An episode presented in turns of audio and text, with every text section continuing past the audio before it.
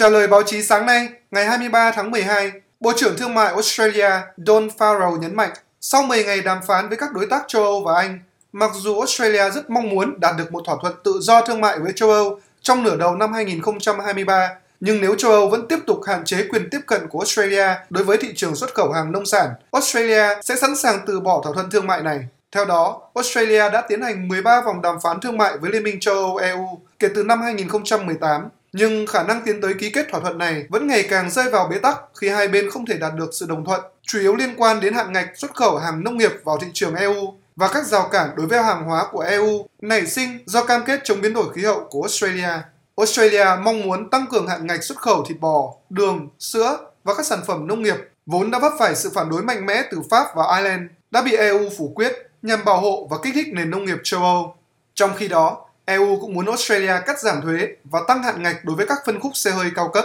điều chỉnh các quy định nhập khẩu hàng hóa EU, bỏ qua các cam kết chống biến đổi khí hậu mới nhất của nước này.